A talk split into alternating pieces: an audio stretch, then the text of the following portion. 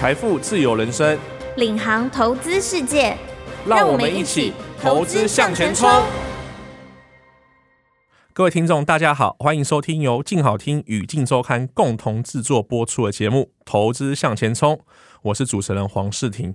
今天呢，我们要来谈这个投资海外房地产攻略啊。现在台湾的房价哈越来越高了，让很多想要买房的人开始却步。不过呢，反观我们台湾旁边的一些区域国家，诶，那边的房地产似乎还有空间哦，而且投资报酬率看起来都比台湾还要来得更优秀。我们今天就来谈一谈该如何投资海外房地产。我们请这个资深地产记者马婉珍来到现场跟我们聊天。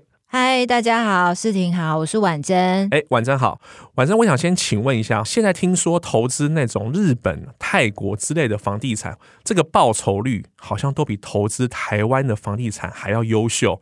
我查了一下那个平均的报酬率，对、嗯，日本投资房地产平均都有三 percent 到五 percent 的报酬，对，相对于台湾来说，哎，好像更漂亮，是不是就吸引更多人想要去海外做投资啊？对，其实啊，就是呃，从疫情期间到现在差不多三年的时间，这个国人疯海外不动产又开始起来了。哦，呃，如果我们是同样是以这个大都会来比的话，日本的东京跟泰国的曼谷，还有我们台湾的台北市来比的话，这个投报率，因为台北市的房价太高了，所以如果我们要买房收租的话，这投报率要达到两趴，就已经是非常漂亮的投报表现。哦，在台湾两趴很难了，是不是？对。对，所以大家有闲钱的话，会想要前进海外投资置产，那至少可以享有这个四点五趴的稳定报酬。哇，这个相对台湾已经是两倍的报酬率了。对，那像我这次啊采访有做这个海外不动产的德宝地产的总经理李维新李总，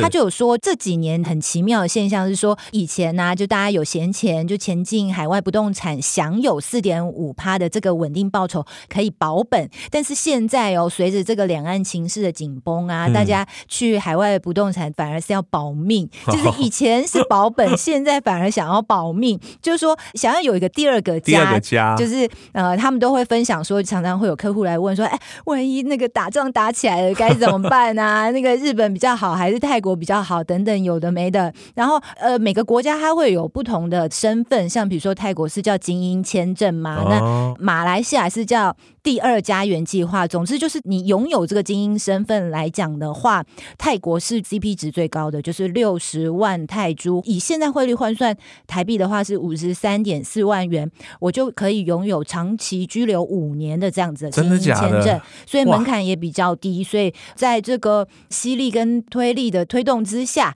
就是吸引这个民众都会想要到海外投资资产。这样听起来，投资房地产进可攻退可守，一方面我可以赚取这个投资收益，另一方面呢，哎。我还有个第二个家，随时可以去住。对，那我们就先来谈谈国人最喜欢投资的区域跟旅游区。第一个应该就是日本吧。对，因为投资房地产哦，对我来说哦，我就觉得哇，这个门槛会不会很高？比如说这个文件哦，密密麻麻日文甚至英文都听不懂，然后我是不是要去请代办，或者要请专家去帮忙我照顾房子？这过程里又会害怕担心我会被骗啊。对，所以说这个过程会很麻烦。然后再来就是说我想要投资，有哪些步骤或哪些 mega 需要留意？哦、uh-huh, 海外买房的话，毕竟不是自己的国家，所以就比较不熟，所以比较怕被骗。对，我会比较建议找比较知名大型的中介带你去操作这些。他们在当地的话，呃，如果未来要转卖啊，或者说包租代管的部分，他们也会比较有经验。哎，婉珍，请教这个知名中介是台湾公司还是日本公司？假设我去买日本房地产的话，嗯，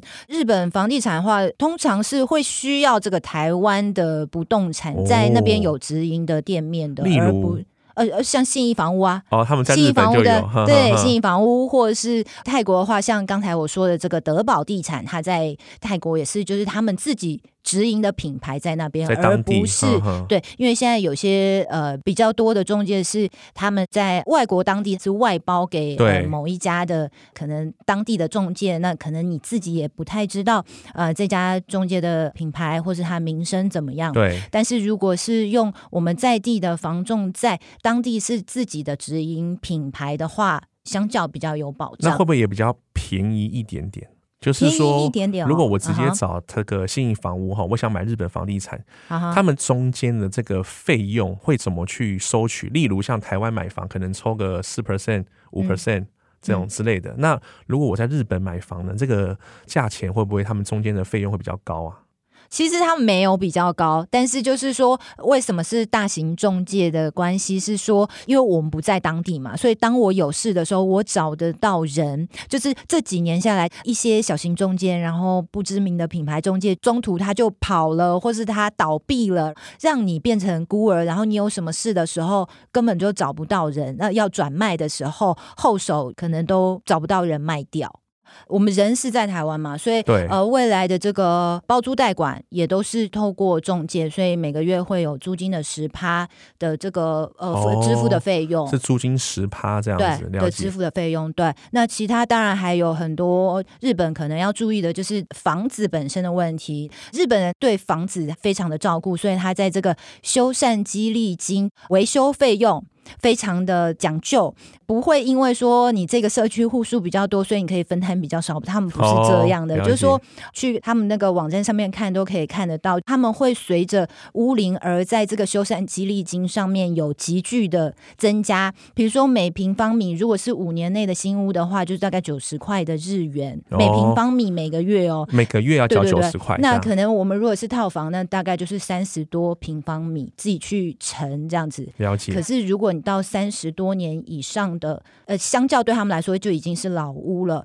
每平方米每个月要到三九九日元以上，这还是均值哦。了解，对他们日本是这样，所以就是说，对于我们买的人来讲，我们固定的支付成本会比在台湾投资不动产还高很多。主要就是修缮费这一 part，嗯，还有管理费也是管理费，然后跟着屋龄去。做增加，然后每个月还有十 percent 的要给这个管理费，就是给信义房屋嘛。哈，假设我找信义房屋这样子，对，或是的保地产，对，好，没错。那我们现在再更聚焦一点，假设我今天想要买日本的房子做投资，嗯、从这个买房、看房到最后成交签约，具体的流程应该怎么走？又有哪一些区域？婉珍觉得可能专家推荐是可以入手的。啊哈，海外不动产以我们来讲，呃，我们不可能说是闲钱把它买在那边，然后当一个度假屋，然后我有空，对，对我一定是要投资收租的嘛，所以可以看得出来，一定是要外国人多，然后他这个居住跟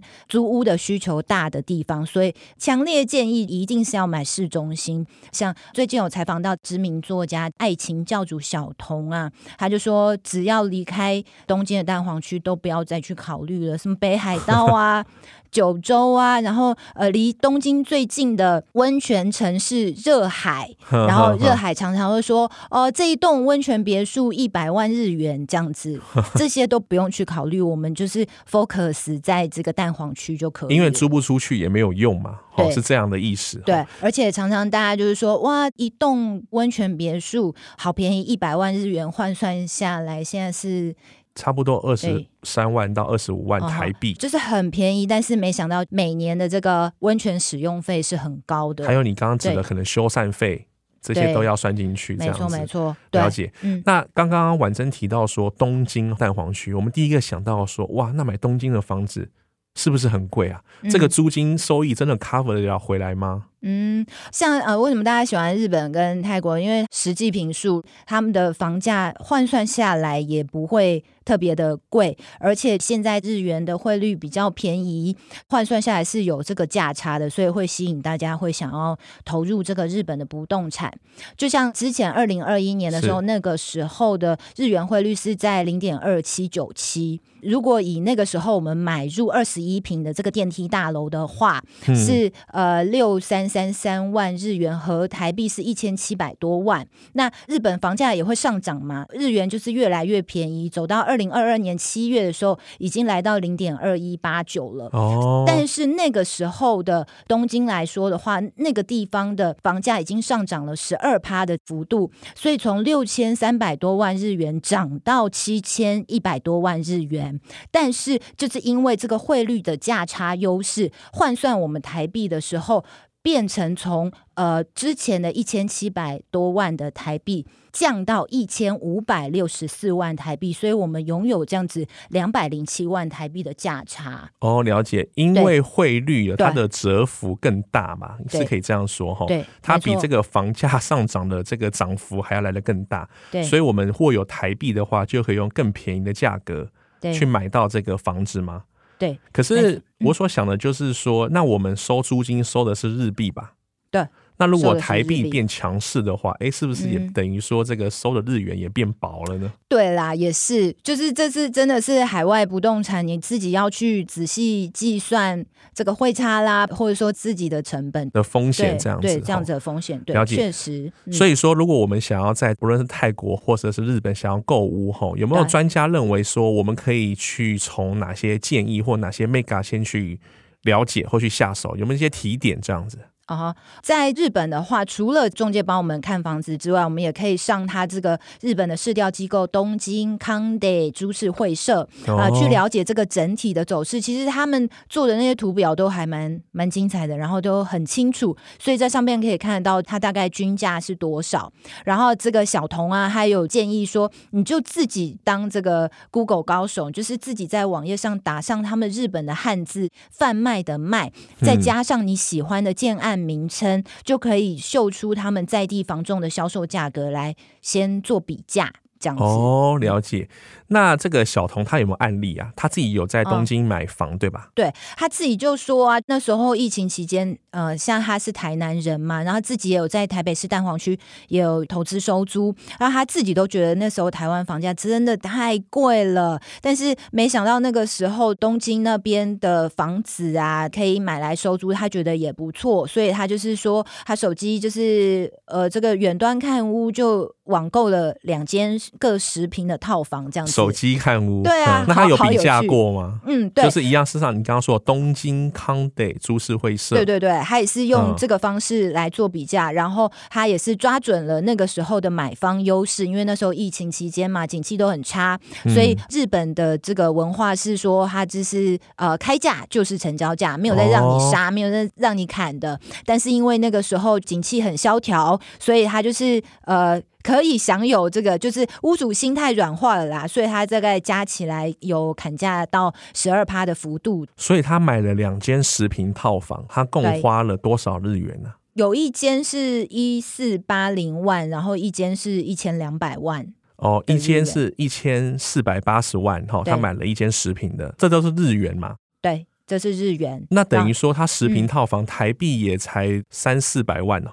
对，就是那时候折合台币差不多七百出头万这样子，两间加起来七百，哎，没有，是一间七百出头万，两间哦，两间加起来才花七百多万台币。他就觉得说，哎，那我就买来收租，而且那也是他第一次前进海外这样子，而且日本的房地产他们是用实际平数，甚至有阳台的话，阳台都是另外送你的，就不像我们在台湾买房子，我们总是要先问清楚公社比多少，老屋可能二十趴，呃，二十五趴，但是。如果是新城屋或什么的，真的都已经高到三十五趴以上。哇，这是日本的优势哈，不会把公设比算进去。对，所以他就觉得买的很舒服。他们是说从这个叫什么壁心距离，意思就是说从墙壁的中心到那个墙壁的中心的壁心距离，他们就是实实在在跟你说是多少平方米就是多少平方米。哦，嗯、那这样的话，重点来了，他花了七百多万台币买了日本在东京的两间十平套房。对，那他每个月可以收到多少租金啊？他有成功出租了吗？嗯有，他大概是七万多块日元每个月的收租，他有去算说日本人讲的表面利回，就是我们说的毛头报率吧。嗯，表面利回那时候有七趴多，但是就是小童有提醒大家说，不要以为这个表面利回那么漂亮，你就很开心的买下去，还要再去精算，就是我们刚刚讲到修缮激励金跟这个故都税，故都税有点像是我们的这个房屋税啊、地价税啊，那但是日本又更高，然后还有。管理费这些管理费跟修缮激励金都是累进集聚式的，所以一定要去精算。精算之后算了下来是五点多趴，就是也是达到他设定的四点五趴的。报酬率还是很不错啊。对，其实还是很不错。你刚刚婉珍你是说他两间加起来出租七万日元？没有，各七万，七万六吧。哦，等于说两间加起来一个月有十四万日元的租金，对，没错，大概折合台币乘以零点二五嘛，就是三万的租金吗？对，差不多。有这么少吗？呃，对，等于说我七百万投资下去啊，每个月呢租金收入可以有三万，一年呢就是三十六万。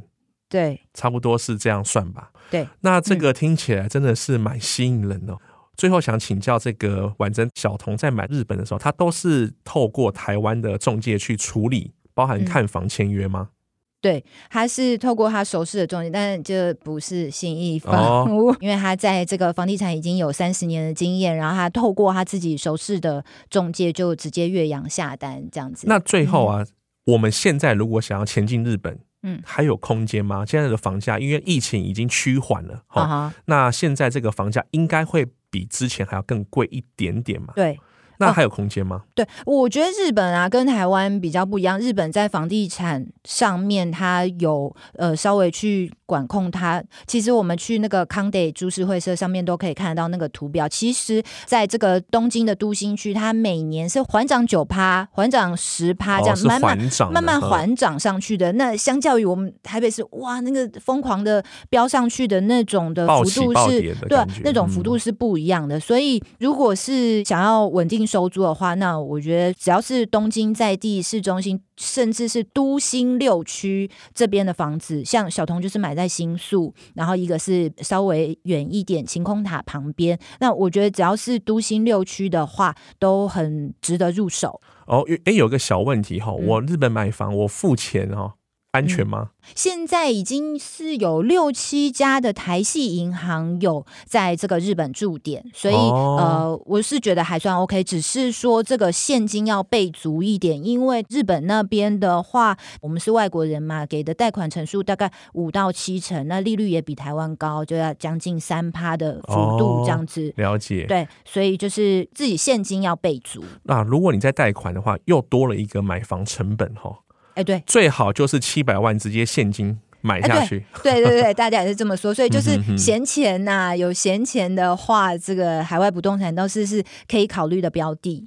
那我们再来谈一下泰国，刚刚婉珍一开始提到是 CP 值最高的投资房地产的区域，嗯，为什么会有这样的说法？嗯，以 CP 值来讲的话，像有采访到全方，他今年也是很年轻，三十二岁的一个男生。嗯，那他是在二零二二年的时候，他是用泰铢四百万元，当时换算下来新台币是大概三百五十多万元，买下曼谷刚完工九平的套房。九平，哎，大家都买小平数哈。嗯，好那个啊，好出租，好出租，哦、因为那边很多就是呃，可能高阶主管啊，驻地在当地呀、啊。什么的，他们都很能付得起这样子的月租。那个时候是月收租泰铢一万五千元，那投报率是四点五趴。哦，这个投报率很好哎、欸，就是其实还不错。然后泰国也没有太多的，就是像日本这些额外的这个叫持有成本，就像像固都税啦，然后这个修缮激励金啊，泰国就是没有这些。然后在这个房价的涨幅上面也比东京好一点，就是它起伏会比较大一点，还有增值。空间就对，对，还有增值空间。所以说，听起来我在泰国，如果我想要投资房产的话，更单纯一点点，对，对不对？因为我就是钱过去买了，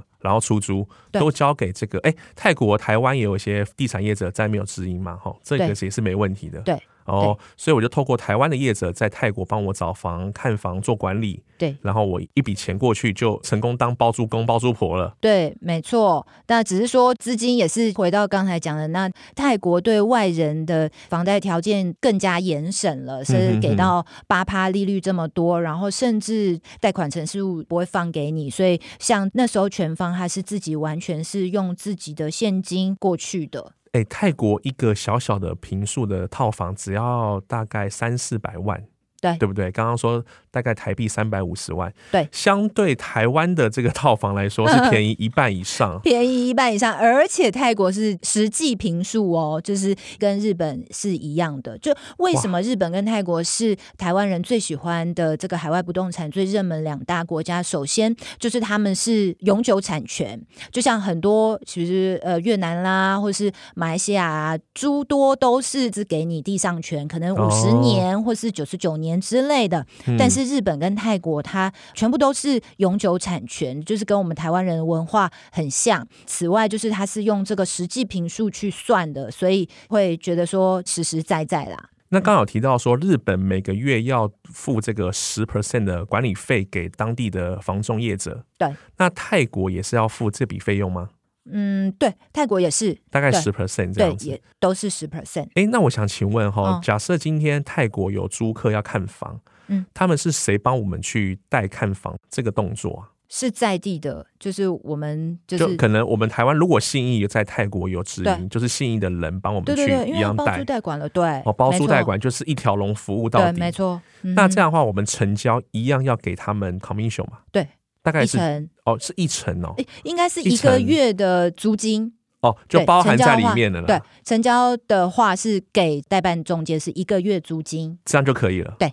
那那其他的管理费就是另外算，另外算，那也是给这个当地的管理业者，对对对对对。可是就不是给这个可能信义啊或什么了，对不对？是给管理业者，对对对对。哦，没错。那这样的话，泰国啊，晚上有没有推荐？哎，哪几个区域还不错？像你刚好提到曼谷嘛，啊哈，曼谷的话其实也分很多区，然后就是问了一下中介，他们是觉得说那个通罗区，通罗，通罗，对，通罗区，他们是说呢，就是那边像个小天母。那小天母的话，就是顾名思义，就是异国风情很浓厚嘛。然后，既然异国风情很浓厚，就会吸引很多的外国人来这边，不管是高阶主管啊，或是来这边上班的啊、出差啊，什么有的没的，会造就他这一区一直是很热络这样子。然后又是他那个地铁站，反正有捷运可以到，对，所以那边非常的通罗区，对，通罗区了解。对，那等于说听起来泰国投资房产的门槛又比日本更低了，因为他们的小。小平数房子可能三百万、四百万，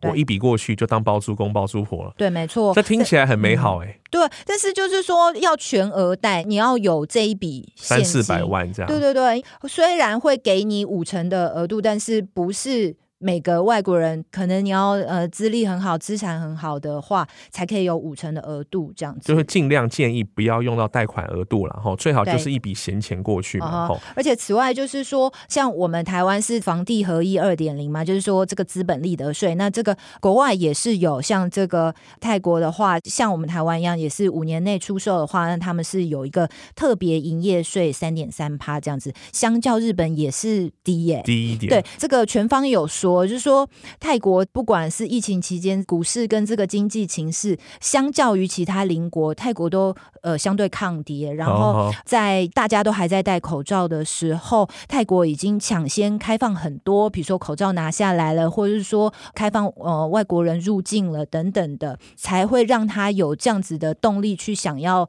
在泰国曼谷这边卡位买一间房子。那他自己本人有先看过房子吗？还是他完全都是线上在看？没有没有没有。他是有看过房子，他是有飞过去看了一下，对对对，他很喜欢去泰国玩，他本身也喜欢去泰国玩啊，对，所以说建议还是真的实地走一趟自己要租的房子吧。哦，对，如果你那个资产是像小童一样，就是完全是口袋里的闲钱的话，那当然是手机看屋就网购这样子。那但是日本相较安全了，那但是其他的国家就是还是飞过去看一看好了，在在地。感受一下这样子。最后想请问婉珍，海外投资房地产听起来很诱人，那我们面对到的风险，最害怕的事情是什么？就是租不出去而已嘛。嗯、对。因为我上次看到报道，有人就是一直长期租不出去，房子就一直坏掉、老化，这边要修，那边要修。当真的要出租的时候啊，还发觉我还要额外再支付一笔修缮费，是不是都会有这种情况发生呢、啊？对，真的就是在海外投资不动产，然后自己又不是很熟，然后如果很冲动买下来的话，比如说日本的话，像专家就会建议说，十五年以上就叫做老屋了，哦、就不要一直觉得说日本的房子好便宜，好便宜，所以我就买了。一定要去看说这个屋龄，然后也不要太老旧，然后一定是在市中心跟这个捷运站旁边，因为租房子的人他们不会想要出站还要走那么久这样子，他们的选择很多了，他可以先舍弃你比较远的房子。就是这个 location 还是最重要的。呃、像全国不动产的董事长叶春志啊，他就是之前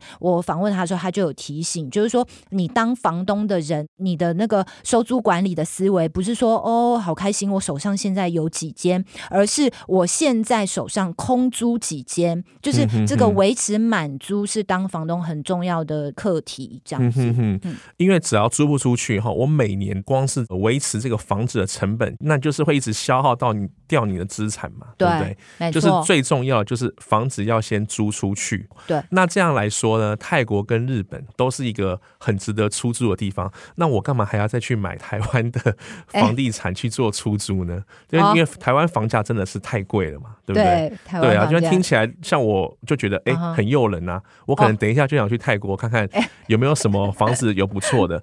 那最重要还有一个问题哦，假设我今天在泰国持有房屋，我一样没有泰国居留证那些吧？哈，我只是一个，就是要另外买，还是要另外买？对，精英签证还是要做精英签证？对，哎，精英签证跟买房是要同时共存的吗？就是我要精英签证才能可以买房？不用。不用，现在泰国是你也可以直接花个六十万泰铢买他的精英签证。那精英签证就表示说我可以比较长时间的待在泰国。对，它是有六十万、一百万、两百万去分，可能五年，然后十年跟二十年这样子的这个精英签证。对。马来西亚也有，马来西亚也是非常积极的去吸取外国人来他们的国家，所以他们叫第二家园计划 这样子。对，那等于说我就是买了这个签证以后，我就可以在那边怎么说生活、旅游，在当地找工作，就等于说是有一个半合法居民的感觉。对，算是这样。哇，只要六十万就可以了。对，所以很热门。等于说现在投资这个泰国啊，嗯、就回到刚刚日本的房地产的问题哈，嗯、会不会现在的房价？又相对过去又更高了一点了。对，然后竟然泰国这个条件这么吸引人，会不会吸引这个全世界的资金一窝蜂的都走向泰国？像我之前就听说，哎，像中国大陆在投资泰国。甚至还有开团去看房、买房，嗯，这会不会造就一股炒房的风气啊？哦，对，其实像全方他有说，现在就是常常看到考察团，不要炒房团，考察团啊，讲好听一点叫考察团，就是哎一飞过去就差不多一个礼拜时间，然后在那边看各式各样他们喜爱的物件。之前采访小童的时候，他就有提到，他自己也想要提醒大家说，其实很多的热门物件呐、啊，都是我们华人圈的前手接后手。手。像他这么有钱，这么富有，他买房子都还是哇，摊开那个桌上一大堆二三十张的彩色文件，他都彩印出来，然后都只有一个物件，光一个物件他就做了好多功课，就是说他要去比较说这个房价是不是真的暴涨太多，然后他要去问到说前手是哪一国人，在前前手是哪一国人，以防就是只是在这个华人圈里面炒作，然后到最后可能我是。最后一只老鼠，然后租不出去，嗯、发觉租金 cover 不回来。对，对，没错。哇，所以说这个买房哈，也要注意一下前手是不是本国人。如果是本国人，可能会相对便宜一点的感觉。哦，它算是一个保障嘛。如果你又是跟中国人或者是其他亚洲人买，可能你就会怀疑他是不是也是做投资或利用这样子。对，因为这几年真的对中国人啊什么，就是华人圈真的是太疯这个日本跟泰国的不动产了。好，那我们就总结今天婉珍在我们节目分享这个海外投资买房的三个重点。第一个呢，如果我想在海外投资买房，一定要多看多问，评估合理价。不用说我们一般素人了哈，就连婉珍采访到的那些专家，都是花了很多时间去做这个合理价评估、做功课哈。对。再来第二个就是说，这个贷款在国外来说，我们外国人相对不容易，所以建议是直接用现金一次备足，这个买房可以少很多麻烦跟成本。最后一定要精算这个投报率，因为毕竟我们投资这个海外，我们人没有办法过去住，我们获得最大的收益呢，就是这个租金的获益，就是这个投报率。所以说，我们要厘清这三个重点，我相信呢，大家都可以有个很愉快投资海外的经验。